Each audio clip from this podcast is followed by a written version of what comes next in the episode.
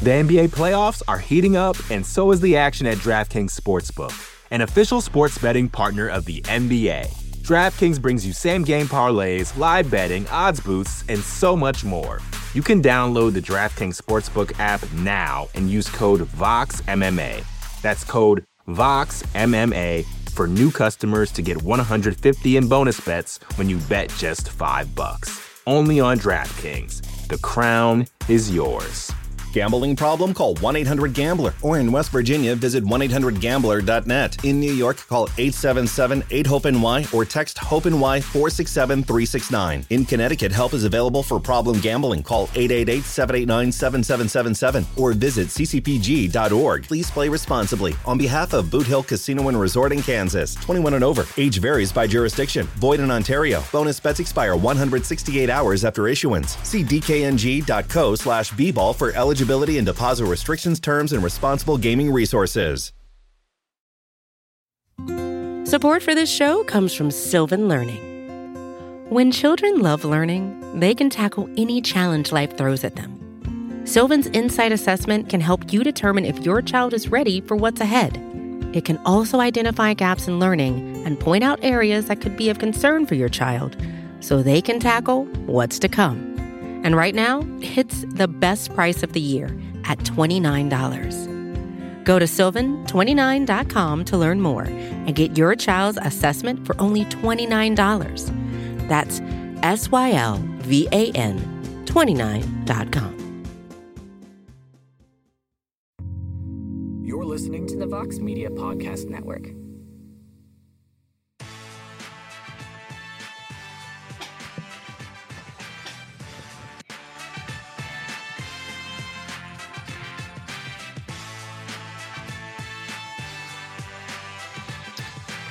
Oh man, welcome to the UFC London post-fight show here on MMA Fighting. We appreciate y'all for tuning in.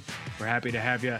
I am Shaun Al-Shatti, and I'm joined by my guys. Uh, first off, the man of, the, of, a million talents, my fellow desert dweller, Jose Youngs, and of course, Mr. No Gray Area himself, Jed Meshew. We've got the undefeated E. Casey Layden manning the boards, of course. And y'all, fellas, what can you say now, man? Back to back weeks uh, where it feels like the sport, we, all of us are robbed of a great fight before it even begins. Uh, last week it was Brian Ortega with the shoulder. Tonight is poor Tommy Aspinall seemingly blowing out his knee just 15 seconds into this main event with Curtis Blaydes at UFC London. Your heart just breaks for Tom. That one looked really bad. He was down there for a long time in the middle of the cage. He ended up getting a splint on it and having to be carried out basically. I mean, Jose, this is now back to back weeks for us. It, it, felt like we were set up to have an amazing fight ahead of us. What are you feeling right now after that? Uh, I mean, this sucks. We the, the I mean, for the like you said, the second straight week we've lost, uh, and essentially for the second straight week we had almost two number one contender fights. I know they were like unofficially number one contender fights, but with Francis Ngannou still on the shelf uh, after his surgery and future in the UFC a little murky. Obviously, the winner of this fight was probably eyeing the winner of Cyril Gane versus Tai Tuivasa possibly for an interim title or a title shot. I know Jon Jones and Stipe could throw a wrench into that, but until that fight's official, we're not going to pretend like that's a reality. So uh, it's just unfortunate all around. I feel like this injury was just way worse in terms of the actual injury and what it means and for how it played out because the Yair Rodriguez Brian Ortega fight that actually had some sort of action for as short as that fight was. Obviously, it didn't get out of the first round, but there were some, you know, there were some scrambles, there was some grappling, there was some, there was some action, and people were talking about like, you know, who won most of the fight uh, for as long as it lasted. The Tom Aspinall Curtis Blaydes fight was 15 seconds. I think Curtis Blaydes landed maybe a punch or two. Tom Aspinall threw a couple leg kicks and before his knee gave out. None of us obviously know what the actual injury is, so uh, unfortunate would be an understatement. Uh, this is, like I said, significantly worse for this division and for Tom and how it played out, and for the London crowd hoping to see Tom Aspinall. This this ending was way worse than the UFC Long Island card. Uh, just a super unfortunate and super unlucky main event, and yeah, it's just a bummer all around.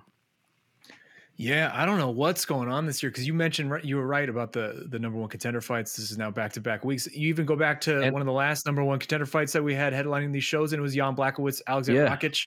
Same thing. We we got nothing out of it.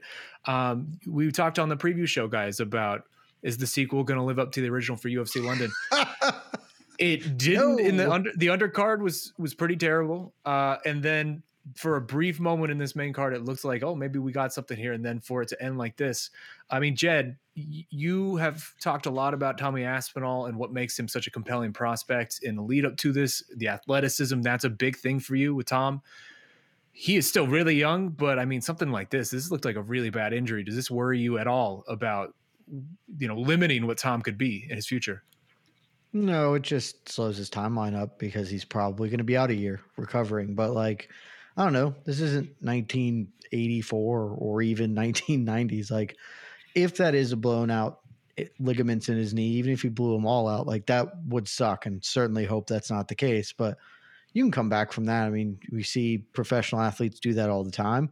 It'll be hard and a longer road, and maybe it will stunt him a little bit. But I mean, Frank Mir came back from damn near dying in a car crash and still ended up, you know, reclaiming a belt and stuff like that. I think Tom's future is still still very, very bright.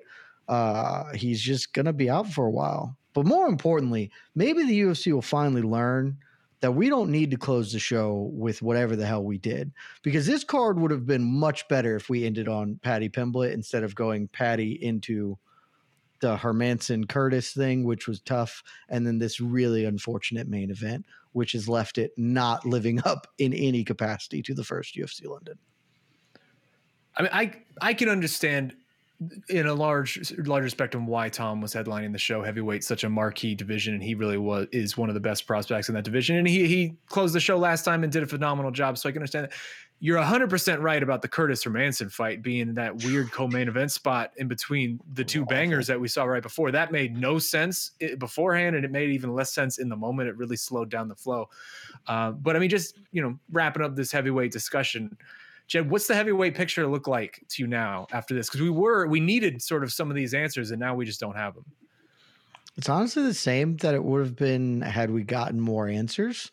Because neither the winner of this wasn't fighting for a title. They are at best fighting for an interim belt against probably the winner of Gane uh, Tai Tuivasa.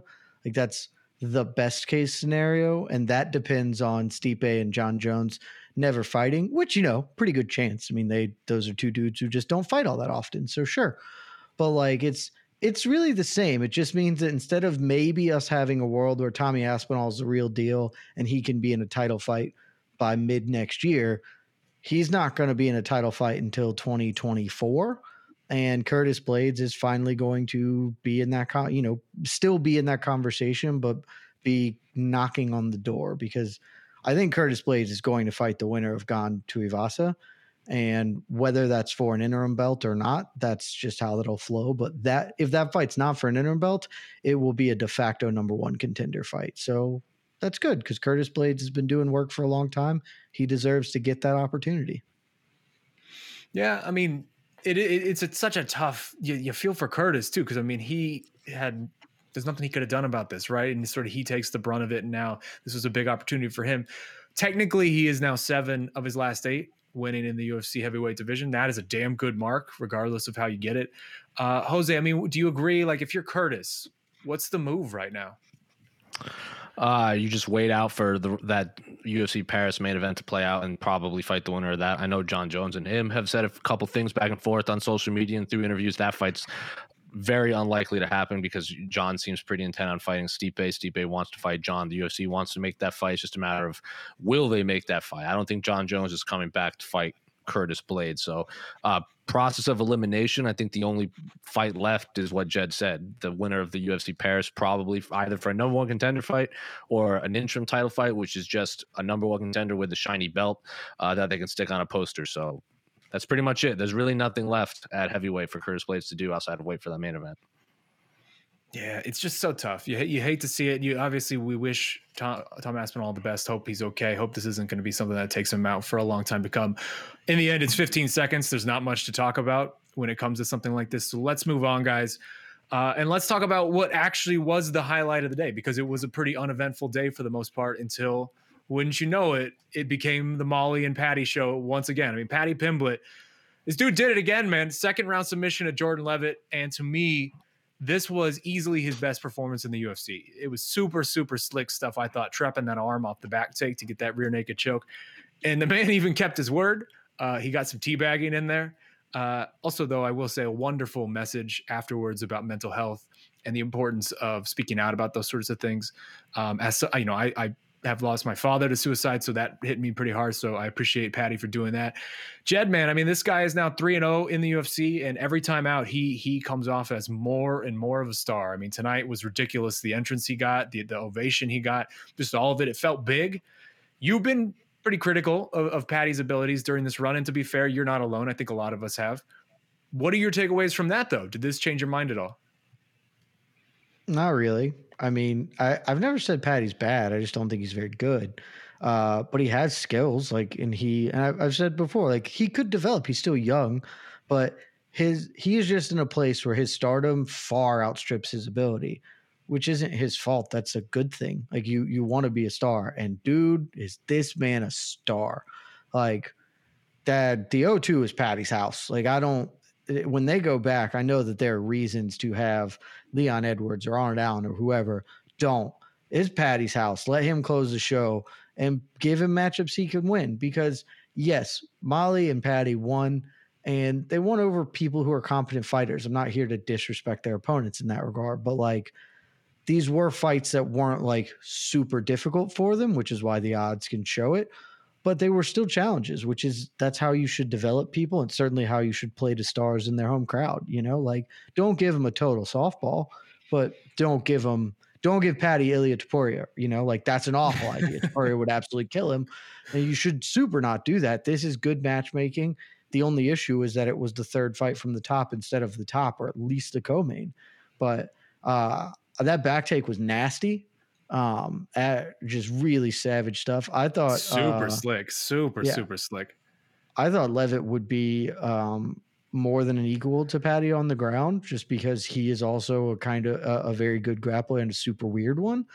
But that that back take was nasty. That knee that probably set up the back take because kind of feels like that knee hurt Leavitt was nasty. Like he is improving un, he is undeniably getting better every time in and time out and if he can continue to deliver those performances, dude, this, he could be a Conor McGregor level star. If he is that good as a fighter, he would be a Conor McGregor megastar. I don't think he is, but I kind of hope he can figure it out and be that because the sport can always use people of that magnitude. So, yeah, great night for him. Great performance. Yeah, unbelievable, really. I mean, again, the the reception, the scene, all of it afterwards. Uh, I mean, Jose, this whole week, Paddy came off as always, really like a, a, future star, like someone who really could get some momentum behind him. But I mean, uh, this this was again, in my opinion, his best performance in the UFC. What were your takeaways? Did this fight change your perception at all of this guy? No, because I wasn't down on him like so many others were. I knew he was super talented because obviously, if you you remember our colleague Peter Carroll, he's been singing his praise for a long time to the fact where he's gone to Cage Warriors fights, and I've had to edit a lot of his interviews back in the day. And Paddy's always been like this. So when he came to the UFC, it was just I felt like it was only a matter of time. And uh, I do like this gradual, slow increase in competition. It seems like every time he fights, he gets not a massive jump up, but like this slow build to showcase new things and showcase that he is a talented fighter. I don't think he's a top 10, top 15 fighter just yet, but he's a good fighter. He was a Cage Warriors champion at one point, I believe. Uh, if not, I obviously fought for the title. Uh, he's yeah, he was a good fighter he's not a bad fighter. He's not bad at fist fighting human beings in an octagon. He's obviously undefeated for a reason. Uh, everyone kind of knocking his skills. Like you saw him kind of, you know, get grounded into the fence, and then he ended that first round on top, still scored for Jordan Leavitt, and then he came, as you said, trapped the arm impressively and finished the fight three and zero. Oh. Uh, if he does, if they do go back to the O2 Arena anytime soon, which I absolutely do not think they will. I think they came back to London way too soon. Uh, if they go to Manchester, obviously, I think he should headline that card with Molly. They're, obviously, they can't go to Liverpool because of the new sponsorships don't allow combat sports in the Liverpool arena, which is a travesty because that place would just, just amazing. melt. just... That fight, that arena would just melt to the ground if Paddy Pimblett headlines there. But I expect him probably to be on the MSG card, maybe the end of the year card with Molly. I feel like sticking the two Scousers in Madison Square Garden in New York would be an ideal fight card for them to showcase their skill sets and a step up in competition. Also, Paddy looked really big compared to Jordan. Jordan's obviously really strong for his size.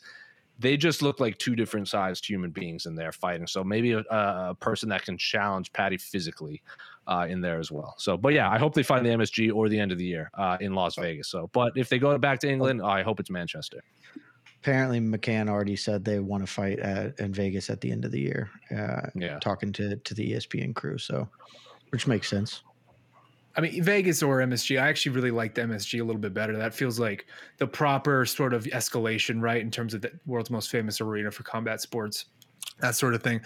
I mean, Jose, uh, Jed was saying earlier, you know, Paddy could be a, a Conor level star if he had that level of talent. And I don't know that he does have that level, level of talent. He continues to prove people wrong. So it would be silly to say he doesn't, but feels like, you know, that's a, that, that's, within the grasp of possibility. There's a timeline where that happens.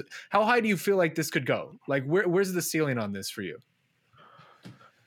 Who is in all of combat sports who generates the most headlines? I'll say to Conor McGregor right now in 2022. This is a question for both of you. Hmm. Hmm. There's an answer that he's fighting in August.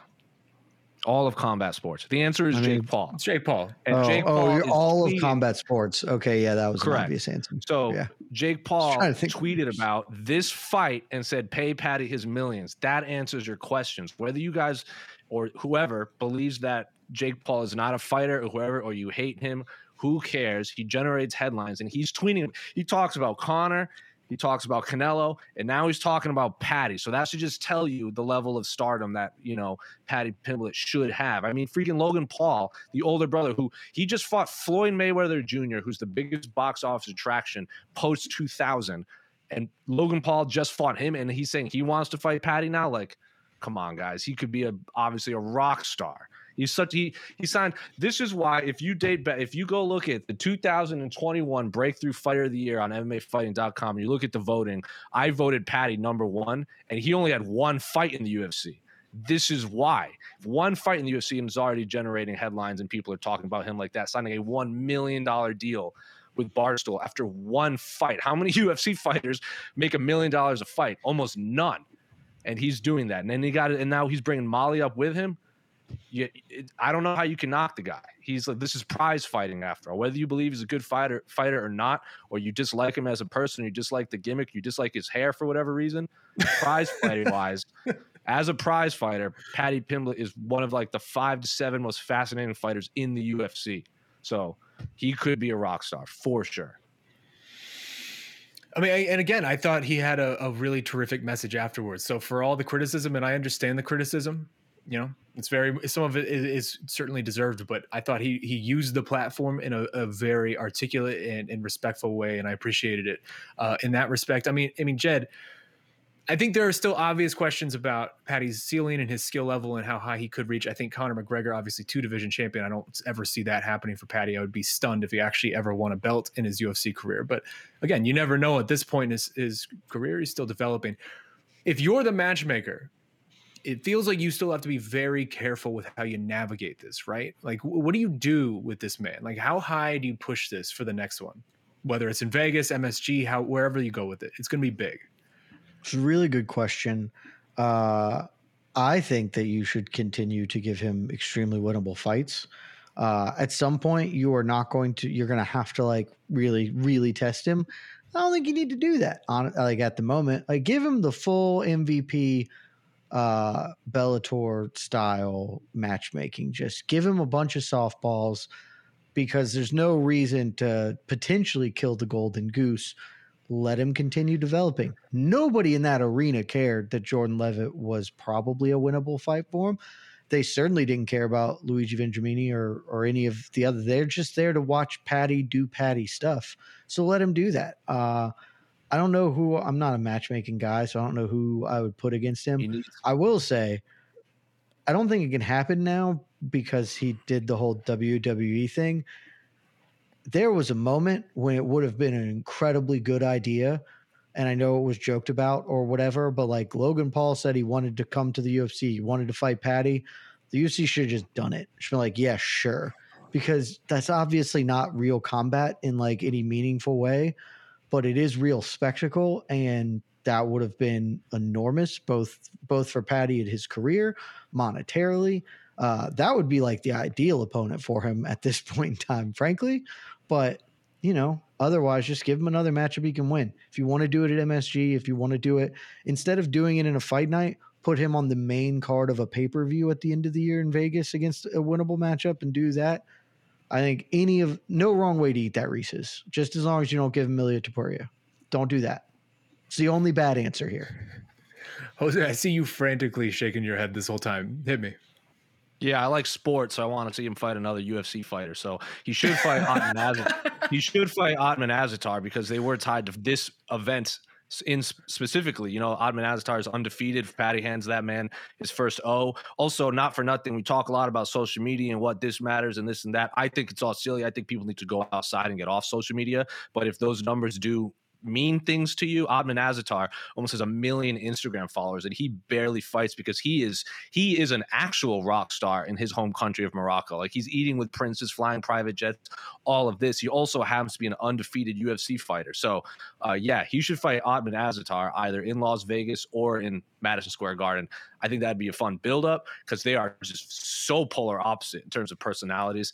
Uh, and again, if Paddy wins, he's takes that oh if Otman Azaitar wins. The UFC already has you know a guy they can build off of with Paddy. Yes Otman Azaitar is the guy that got released from the UFC because it was like that whole weird thing if he let people into the bubble that he wasn't supposed to the bag. what was in the bag Jose? What, what was, in the bag, bag? Jose? Right and see now we're talking about it. Imagine the buildup and how many times that is going to be asked and how many times how yeah, many weird fight. things he's going to say like oh it was a bag of potatoes. Oh it oh, was God, this oh it was that that's the fight to make. Like, we're not going to pretend like there's another good option. You should fight Otman Azaitar. I want to see that fight. I agree. I want to know what was in the bag. Sold. I, I he's. I really. Jose sold me. Whoever said Marco Madsen, God no, for sure. Yeah, no, that. that is not. Uh, I, Jose. Jose. Jose did it right. That's a good answer. Yeah, I think I agree with you fellas. Anybody who's sort of in that periphery of maybe like the top 30, like 25, 30 range, like just uh, again, you want you want Paddy to win at this point if you're the UFC. You want to keep this going. You don't want to just throw him a wrestler. You don't want to just throw him somebody who's gonna uh, basically end this whole party before it really gets going, right? Uh, in the meantime, fellas, let's keep it rolling because again, Paddy was only half of this show, and Meatball, Molly Meatball did it again, y'all. Like another spinning back knockout by Molly McCann. This time uh, it starts the beginning of the end against Hannah Goldy, and she really brought this card alive because this thing was struggling before she came out there and did that. Uh, to win is one thing, but to, can you believe lightning actually struck twice, Jed? No, uh, I did not anticipate. I thought she would win because she should have won that fight.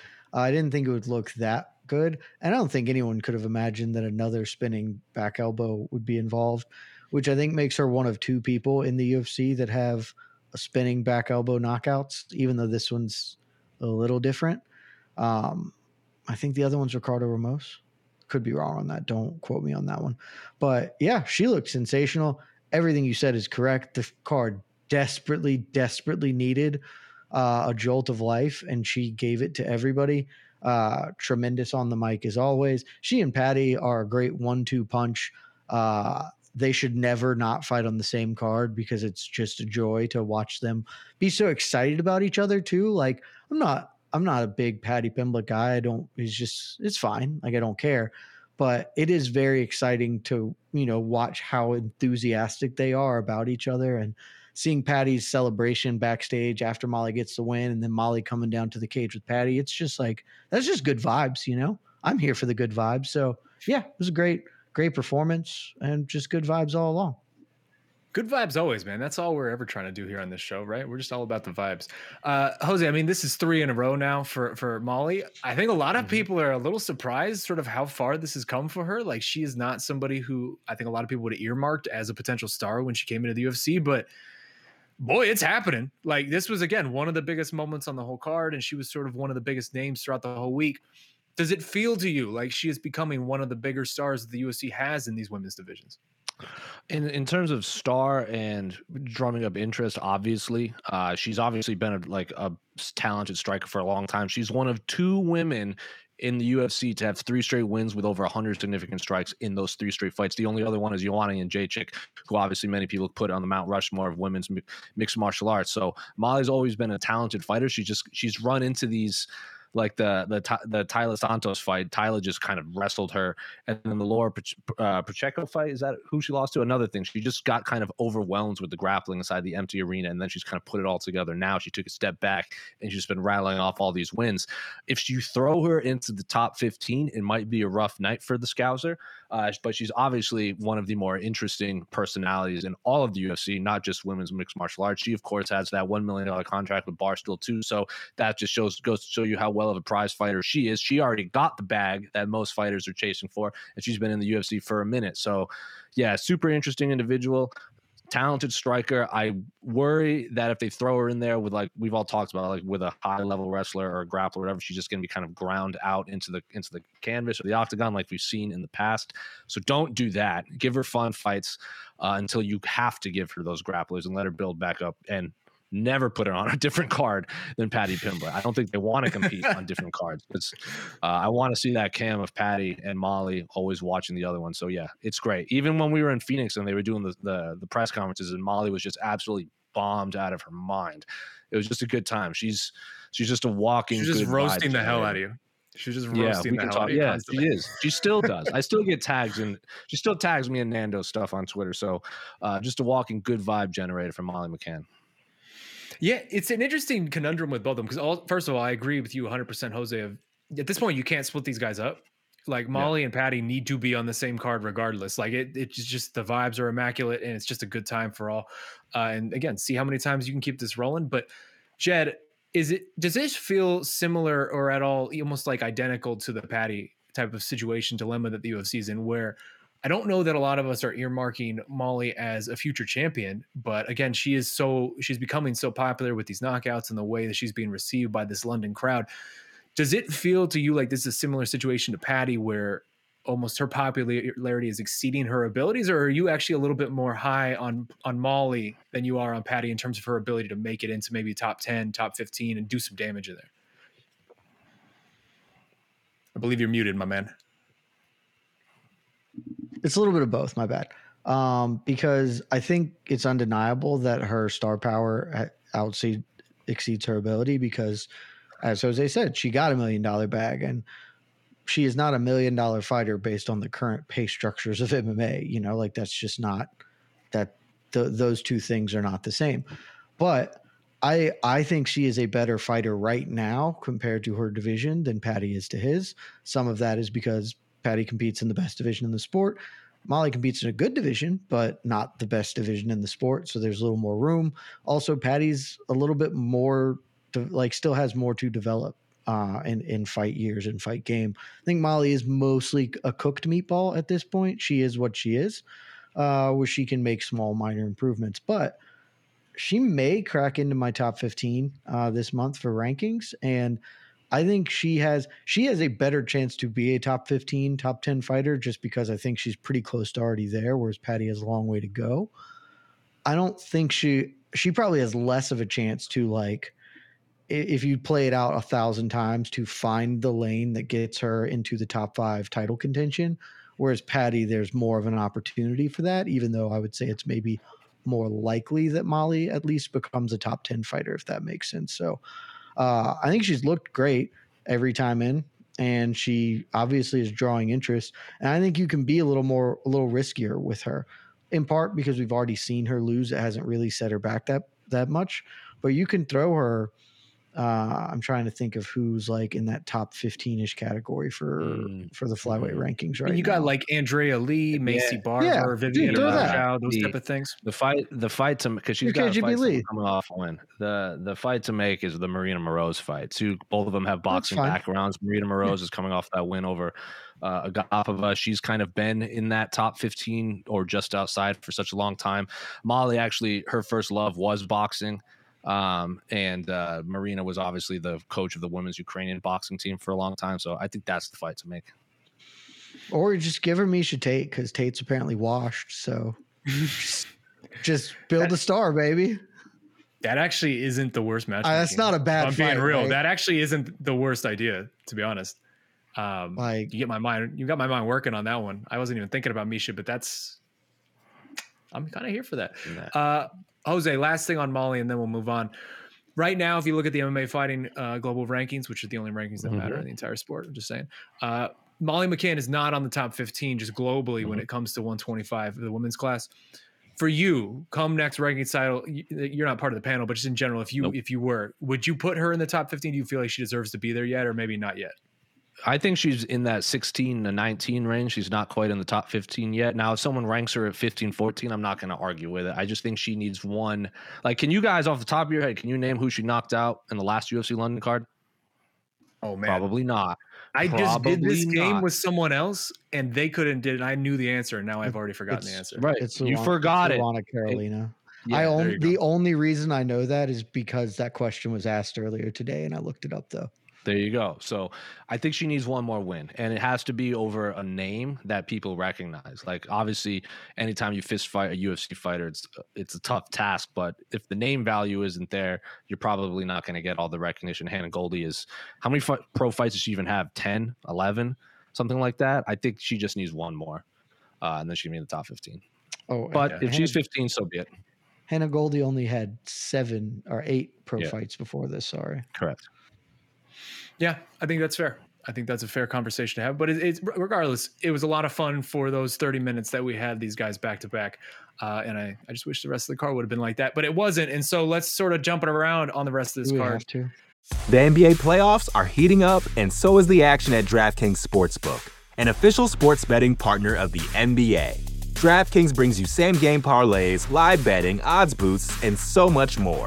Don't miss out as the NBA postseason winds down. And new customers to DraftKings can bet 5 bucks to get 150 in bonus bets instantly. You can download the DraftKings Sportsbook app now and use code VOXMMA. That's code VOXMMA for new customers to get 150 in bonus bets when you bet just 5 bucks. Only on DraftKings. The crown is yours.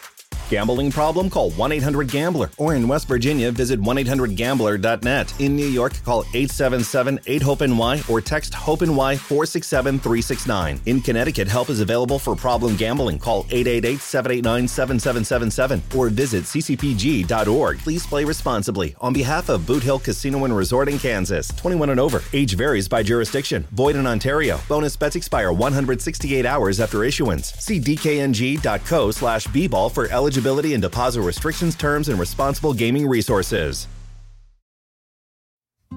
Support for this show comes from Sylvan Learning. As a parent, you want your child to have every opportunity, but giving them the tools they need to tackle every challenge, that takes a team. Now more than ever, educational support tailored exactly to what your child needs can make all the difference. That's why parents have trusted Sylvan Learning for 45 years as the ultimate teammate in their child's educational journey, instilling in them a love for learning and a passion for reaching the next level. And Sylvan's Insight Assessment can identify gaps in learning and areas that could be of concern for your child. It's a 360 degree view into your child's learning that you can't find anywhere else and helps ensure that your child didn't miss something in school that might put them at a disadvantage in the future. And right now, it's the best price of the year at $29. Go to sylvan29.com to learn more and get your child's assessment for only $29. That's S Y L V A N 29.com. Uh, I'm going to skip the co-main event for right now because it was there's not a lot to talk about there. I actually want to go to I think one of the sadder outcomes, maybe just if you're a longtime fan of the sport. Alexander Gustafsson, man, um, he kind of flew under the radar this whole week. I think a lot of people didn't even realize he was fighting on this card. Uh, it was his first fight in the last two years. He's sort of been in and out of retirement. In their defense, this whole time. he was not fighting on this card. He did not fight on this card in their defense. He got murdered. It was it was rough, man. 67 seconds. This is now his fourth loss in a row. This time it was Nikita Krylov. All those losses are finishes. Uh, this one was a pretty bad knockout and just kind of was one way traffic the whole way through. Like you could tell the first 15 seconds where this one was headed. Jose, man, I mean, Gus is, is 35 years old. He is not an old man by any stretch, but maybe in fight years he is certainly older. But what do you make of this? Is this kind of do you? I mean, are you still wanting to see Gustafsson fight? Is this sort of DC's calling for his retirement tonight? Where do you where are you at with Gustafsson at this point? I mean, I feel I feel weird when he does fight. Uh, I feel that's, weird when he no, fights that's, because that's a really good way to explain it. Because I I agree with you. I f- there's a weird feeling when he fights now, right? because he's already in the Hall of Fame. He's already one of the greatest fighters of all time, like light heavyweights of all time. He really was the flag bearer for that European, not just Sweden, but like all of European MMA. I feel like the UFC really kind of got behind Alexander Gustafsson, and he's beaten some of the best fighters ever. He's even gone up to heavyweight and challenged, uh, and got steamrolled by Werdum, but he challenged him nonetheless. So I just feel weird because a fighter of that caliber, I don't want to just be like, oh, you got to go. Like, I feel weird saying that. But at the same time, he's already retired once, and I was pretty confident he was never going to come back at retirement after that. So I don't know, man. I mean, I'm never going to be bummed when he fights because I think he's, I enjoy watching him fight. But if it's going to be like this again and again and again, I, maybe it is time to hang it up. And if he wants one more, like we've all heard the rumors of that card in Sweden coming up, just you know, give him one more fight. Give him someone that maybe you can go out on. Yeah, a give him a gimme and- though, right? Yeah, give him a gimme. If he wants to, like, if he doesn't want that, you know, maybe Matt because he's had a lot of fights fall out over the last few years. Maybe you could just match him up with a guy that he was matched up with before. Uh, he's already done camps for, but I guess the phrase is I just feel weird when he fights. What about you, Jed? You you sort of same spot as us with this. My answer is the same as it always is in these. Uh, I would prefer if he retired. It'd be a lot. It would make me feel better because then I won't have to watch him and feel sad. Uh, but I'm never going to tell somebody how they can and can't make money unless it's Bigfoot Silva, and that's more that you shouldn't like. The there should not be a commission that literally sanctions that man to fight. They still do, but you know, if he wants to keep fighting, he wants to come back for the Sweden card. I, do, do your thing. I would just be a lot happier if he chose not to do that. Uh, and it would be a lot cooler if he was going to keep fighting for the UFC to just give him a softball because previously his losses have felt that he just wasn't engaged, right? We talked about it in the preview show. It just seemed like he wasn't all the way there. You know, he he he was competitive at points against uh, Anthony Smith, who's good, and the the Jon Jones rematch, etc that one was he his chin just crumbled instantaneously. The first shot he ate, he was he was on stilts for the rest of the short short fight. I think his chin probably is pretty gone because it's not like Krylov is an enormous hitter, uh, and so that at light heavyweight that's really tough to because that's a division where everybody can kind of hit you. Um, yeah, if you're if he's gonna keep fighting, I would love for the UFC to give him a small middleweight who's bad. Like, do that sort of thing with him. Just give him a win because it makes us feel good. But it would honestly, he sh- probably should have just retired. Uh, was it at the Sweden card that he he like hung Yeah. up the gloves and then came back? He, that he probably should have just stayed gone there. You know, like that feels like the right answer. And I don't know why he chose to come back, but it hasn't gone great for him. Yeah, something about tonight too was just so it's just really uncomfortable from the from the go, right? Like cuz it was just not competitive from from the first 5 seconds of that fight and similar with the Werdum fight that was not competitive either. It's been a long time at this point since Gustafsson was competitive. His last win is over Glover Teixeira and Glover Teixeira is still going and Gustafsson Five seemingly years ago. cooked. Five It's ago. the life cycle in MMA is just so erratic and you can never predict it, man. It's it's super unfortunate. Um, we're gonna get to the peeps here in a second, but before we do, I do, we do have to at least address this co-main event: Jack Hermansson beating uh, Chris Curtis. Chris Curtis was very upset about it. I'm not sure why. Uh, Jack Hermansson was throwing. He threw over 250 strikes, landed 100. Like Jack Hermansson was busy. Chris Curtis just couldn't really figure out how to cut him off and, and, and actually get his range going. Uh, Jed, I, I see you just already trying to burst in. What's up? Oh, it's easy to know why. Because occasionally, um, you get really mad at yourself for not being as good as you wanted to be at something. Take golf, for instance, and then you might blame it on other things. Like I might want to be a good golfer, and then when I hosel rocket one into the trees, I might be like, "Damn, I hate this friggin' six iron. What a piece of shit club it is." When actually, it's entirely operator trouble. And that's what that was. Chris Curtis was really mad that he thought he was better than he was, and he had no answer for basic footwork and kicking from Jack Hermansson. I don't know whether it was just an off night or whether he just doesn't have the ability to actively cut a cage very effectively, but he didn't have anyone to be mad at but himself because Jack Hermansson fought a really smart, really good fight that I frankly didn't think he had in him. And I mean, he didn't kill Chris Curtis, but he comfortably won, in my estimation, three rounds. Uh, some of the judges gave that third to Curtis, but yeah, he has no one to be mad at but himself.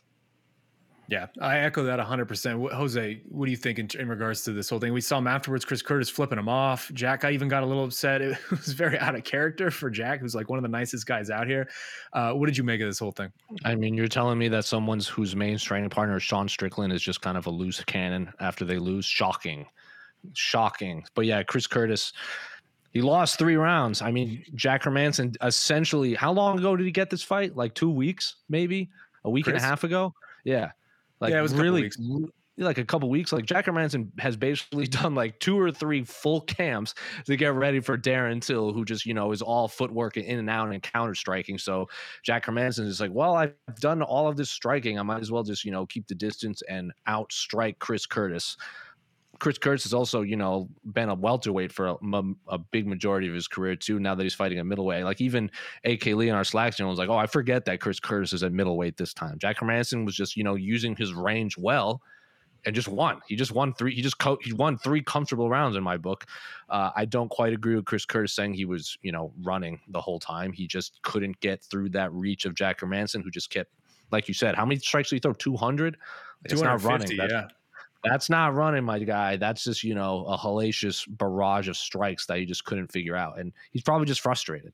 Uh, whether he goes back and realize that, I I have no idea, but I can understand the frustration if you, you fly all the way across the world to fight someone and you just get a perfect game throw, thrown at you. It's got to be a frustrating feeling. Yeah, I mean, it was a wonderful story we had going with Chris Curtis, right? I, have been saying it's one of the best stories we had going in MMA. This is sort of a weird way for it to end, but obviously he'll continue on in the UFC. He's going to continue getting fights. They, they, love guys like this who's going to step up on, on, a moment's notice. Maybe he'll actually go back to his real division, which he's a welterweight. He was never really a middleweight to begin with, so he kind of has sort of an open option now. Uh, yeah, but, but, meanwhile, middleweight's a bad division, so you can make a lot more hay in a bad division than in welterweight, which is a very good division. That's fair, but he did look much, much smaller than Jack Hermansson in there tonight. He, he looked like a welterweight fighting a middleweight. Uh, Casey, let's get you in here. Let's get the peeps in here. In the meantime, we'll run down some other results. Also, Volkan Ozdemir uh, with a weird one over Paul Craig, but I kind of am just thoroughly enjoying any Paul Craig fight. They're very weird, and I'm here for it. And I thought I actually really enjoyed that. I think more than most people. Uh, also, Nathaniel Wood looked tremendous against Charles Rosie and Jonathan Pearce getting the only finish on the undercard against Makwan Amirkhani, and Muhammad Mokaev just dominating uh, Charles Johnson. That to me was a standout performance as well. Casey, who who was your star from this event? If you if you get one takeaway star, who was it? Uh, me outside of Paddy and Molly. no, it, no, it could oh, be Paddy. I mean, Paddy and Molly. Molly. I mean, there were yeah. the stars going into the event, and they became bigger stars after the event, especially with not, especially with Aspinall unfortunately, um, what happened, there's the shine is all on them now. There's not, it's not being kind of, you know, uh, uh, what's the word? Uh, mixed in with all, with Aspinall. But uh, yeah, Paddy and uh, who else looked good? Um, mo- mo- mostly it was a lot of bad, honestly. It was like who looked, who looked who looked worse tonight. It wasn't like who uh, who. Yeah, it was one this. Uh, yeah, we don't have these cards often, but you know this is one of them where we're kind of talking about the negatives more than the positives, unfortunately. But they can't all be winners. Yeah. It's yeah. it, they can't all be winners, and it's fair yeah, to acknowledge yeah, when it happens. Uh, all right, Casey, what are the peeps saying? To Let's hit peeps. a couple questions here before we get out of here. Uh, oh, um, there we go. All right, this one's coming from our good bud Joseph Boza. He says, "Is Curtis screwed at heavyweight? The problem is two of his three losses in the UFC. Uh, problem is two of his three losses in the UFC in his career are to the champ Francis." Yeah, I mean, guys, we, we sort of talked about this on the preview show where Curtis has been around for a long time in this division. He has beaten a lot of guys. The only people he's lost to is Derrick Lewis and Francis Ngannou, which, if that's your run at heavyweight, that's a damn good run. It's, I don't know that he's screwed. We sort of laid it out at the beginning of he might actually slide into an interim title shot depending on how this Francis saga pays out plays out. But I mean, what do you think about this question? I don't think his losses to Francis matter at this point. Like honestly, at all. One, Francis is Francis may or may not leave. If he leaves, it super doesn't matter. But even if he doesn't, like Curtis is just there's a time window where that could have been like the blocker to him getting a title fight, but it's gone. He's just beaten all the people, and the way the division is laid out, if he wins his next fight, which as we discussed should be an a number one contender slash interim title fight, doesn't matter who's the champ. It doesn't matter what else is going on. He's just going to get the title fight because he's the number three heavyweight in the world, and he will beat another top five heavyweight in, in that regard. So yeah, I, I, don't think it actually affects him at all at this point in time. Yeah, I, I think as long as Blaydes gets another um, uh, like a type of victory like he had over Daukaus, essentially not a not a fight like he was a Rozenstruik that he kind of was grinded out over 25 minutes that would kind of just yeah. pretend never 15. happened. Oh, 15, 15 felt like felt like 25. Um, yeah, as, as long as he, I think he just needs one more of those fights, and then he's back. And then we're like, all right, he's 0 2 against Francis. If Francis is still the champ, then they'll run it back. And it's a new Curtis Blaydes. So, no, I don't think he's screwed. Also, I will say it does kind of seem like it might set up for him pretty nicely, depending on what happens with Francis, because obviously he, then he would fight the Tai Tuivasa for Cyril Gane winner. And I think most of us would pick Cyril Gane to win that fight right now. And we saw against Francis wrestling might be the way to beat Cyril Gane, and, and Curtis Blaydes can certainly do that. So there is a roadmap for Curtis right now. Yeah, I think it's more just getting the the I guess the fans and moving the needle enough for the UFC to really push them as far as a, the that main event. I, obviously, the resume is there, the skills there. It's just the popularity, I guess. To that's there's just nobody else at heavyweight is the thing though. Like I would agree, too. and normally that would be the blocker here, but like if he beats if he beats Gane, and Gane beats Tuivasa, there ain't there ain't another soul that's with it. the heavyweight that you could do. Like yeah. that's just it. He just has it. Your boy Alexander Romanov is at home just punching air right now that you won't mention him. no, I would love Romanov to do well, but Romanov's like he's gonna fight like a top 10-ish dude, and they're not gonna be like and because Tom's dead, like if Tom had if this had been like a tight fight and could have gone either way, and Blaydes won a nip tuck decision, and then Aspinall could fight Romanov. Maybe that could happen. Tom's probably out for a year, and Romanov's nowhere near a title fight at this point. So it's just the seas have parted. Blaydes has a very linear path in, and it won't matter at all. And especially won't matter if Francis leaves. Then it then it's whatever. Yeah. What else we got, Casey? Oh, right. This one's coming from Medi, who says, What do you think Paddy should improve on to become a top five lightweight? His BJJ seems solid, striking is good, avoids damage. I don't know about that. I would disagree yeah, on the avoiding damage part. Uh, but yeah, I feel he is up there already. I mean, Jose, what do you think, man? What what is lacking for you right now with Paddy in terms of his ability to maybe climb into that top 10, top five space?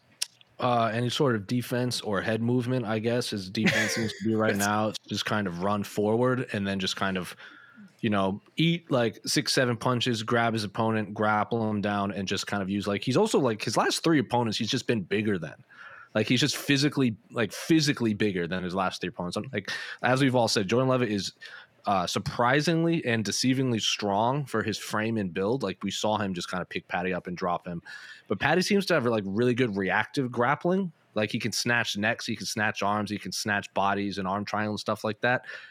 But to do that, you have to put yourself in risk. So I would guess I would say uh, tighten up that defense, you know, get some sort of head movement.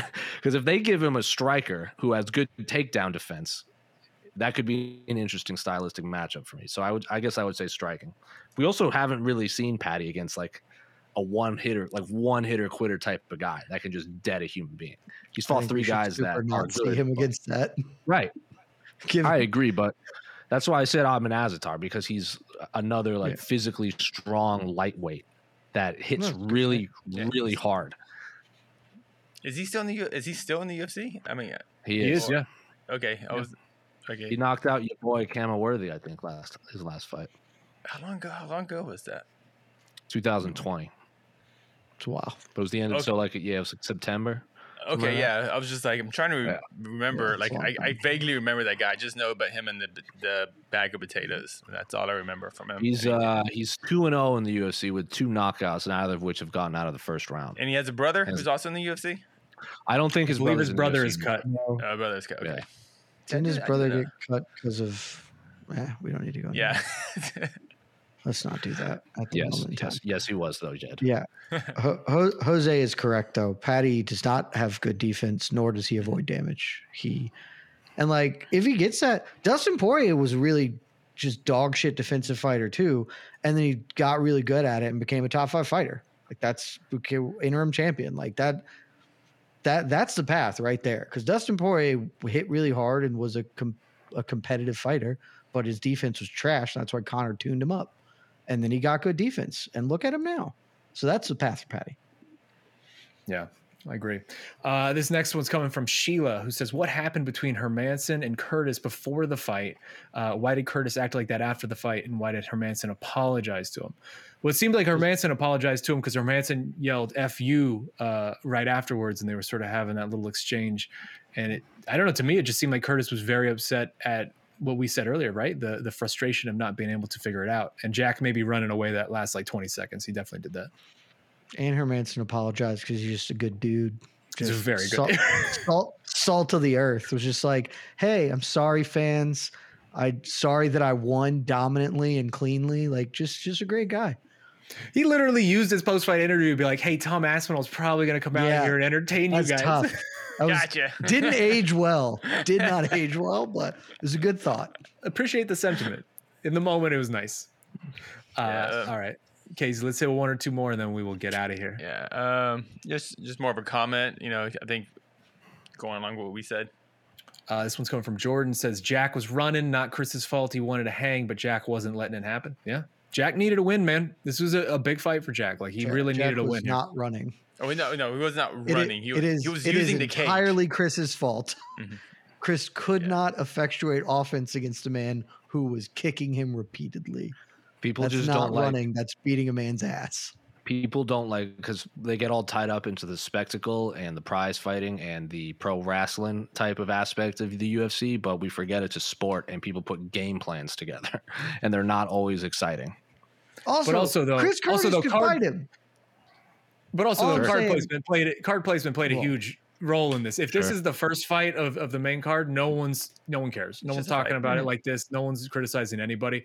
We had a a really slow and somewhat dreadful card, and then it got picked up in a hurry by the two Scousers, and then we were immediately thrown into this, and it went right back down, and everyone got mad.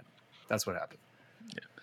Uh, Also, Chris right. Curtis figured out how to fight him in round three. He learned cage cutting between rounds two and three, and he had his most success round. he made it. he still lost that third. He round, Still lost, yeah. but he at least stopped chasing him and getting kicked and cut the cage off and managed to effectuate offense.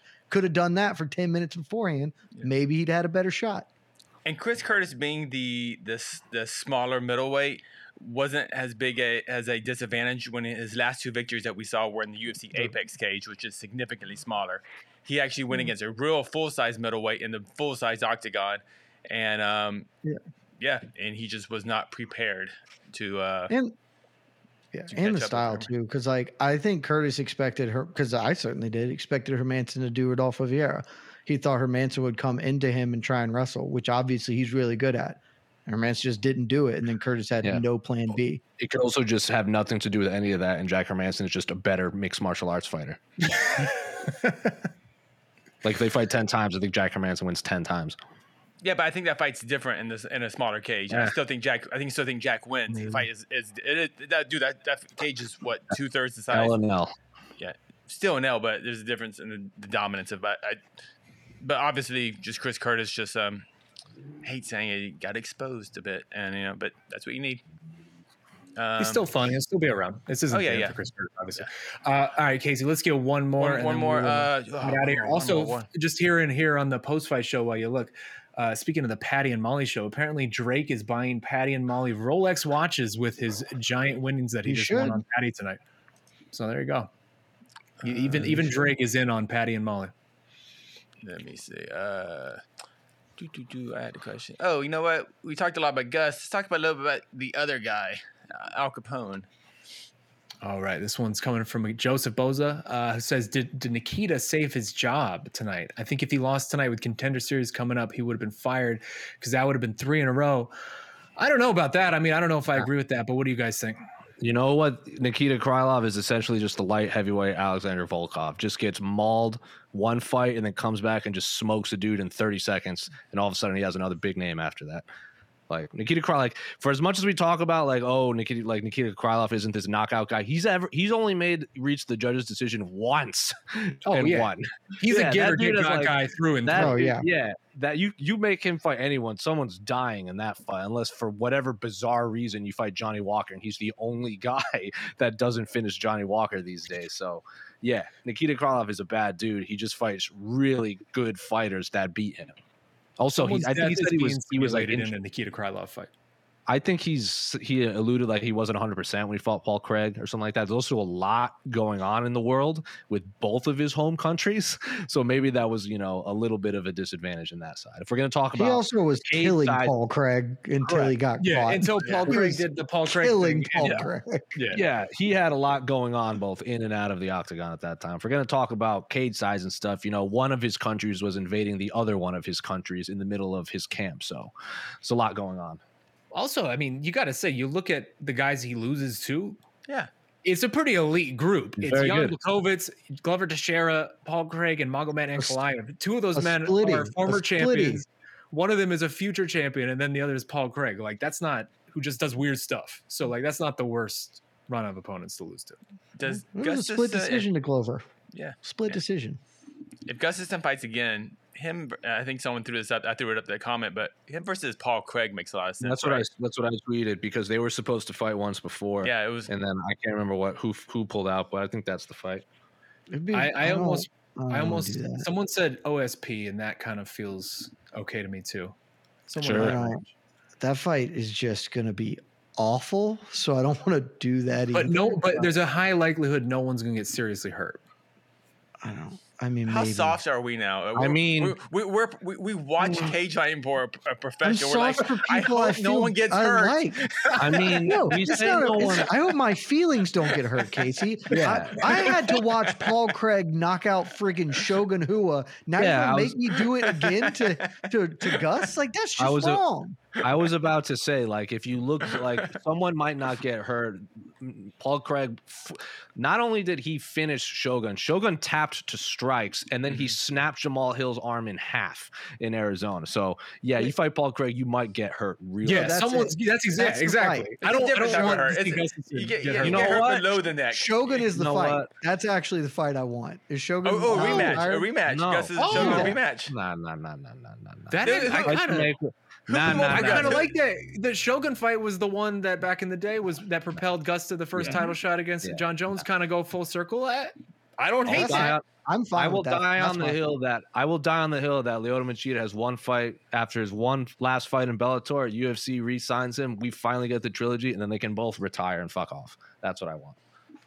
Machida I can go mean- do karate Fuck combat off, and fuck off, can go do legends. whatever. You're acting as if Shogun has one more fight and is going to retire. That dude's going to fight for another ten years. He just said is he was. He said he was going to have two more, and In the the UFC? always be, I and don't- He's gonna he's gonna keep it going long it. enough to like Casey's gonna be in the UFC by the time yeah, yeah. I Shogun mean, retires. Casey's Oh. gonna be oh. Shogun's retirement fight. Shogun Shogun I'm here, Gus. I'm That ready. is a fight I'm okay with. I accept that fight. All right. Well, uh, Casey, hit that music. It's that time. It's only four o'clock here in the afternoon on the West Coast. It is absolutely lovely. We have a whole little Saturday, Saturday afternoon, or I guess night we can enjoy, fellas. Good stuff. Good stuff, everyone. Uh, this has been the UFC London post-fight show. Wish we could have ended on a better note with Tommy Aspinall, Curtis Blaydes, but it is what it is, I guess. This is just what we get in MMA sometimes. We don't deserve good things. Some of it was fun though, and we appreciate you for hanging out with us. Uh, keep it locked to MMA fighting as always. Uh, we will keep you posted. with Continuing coverage from UFC London, MMA Hour back on Monday. You know the drill. On to the next one to Sunday. We got the whole crew. It's, it's good times, good vibes. We love you guys. That man is Jed Meshew. You got Jose Youngs over there, the undefeated E. Casey Leydon right there. I am Shaun Al-Shatti. Have a great rest of your weekend, and we'll see you soon. Love you guys.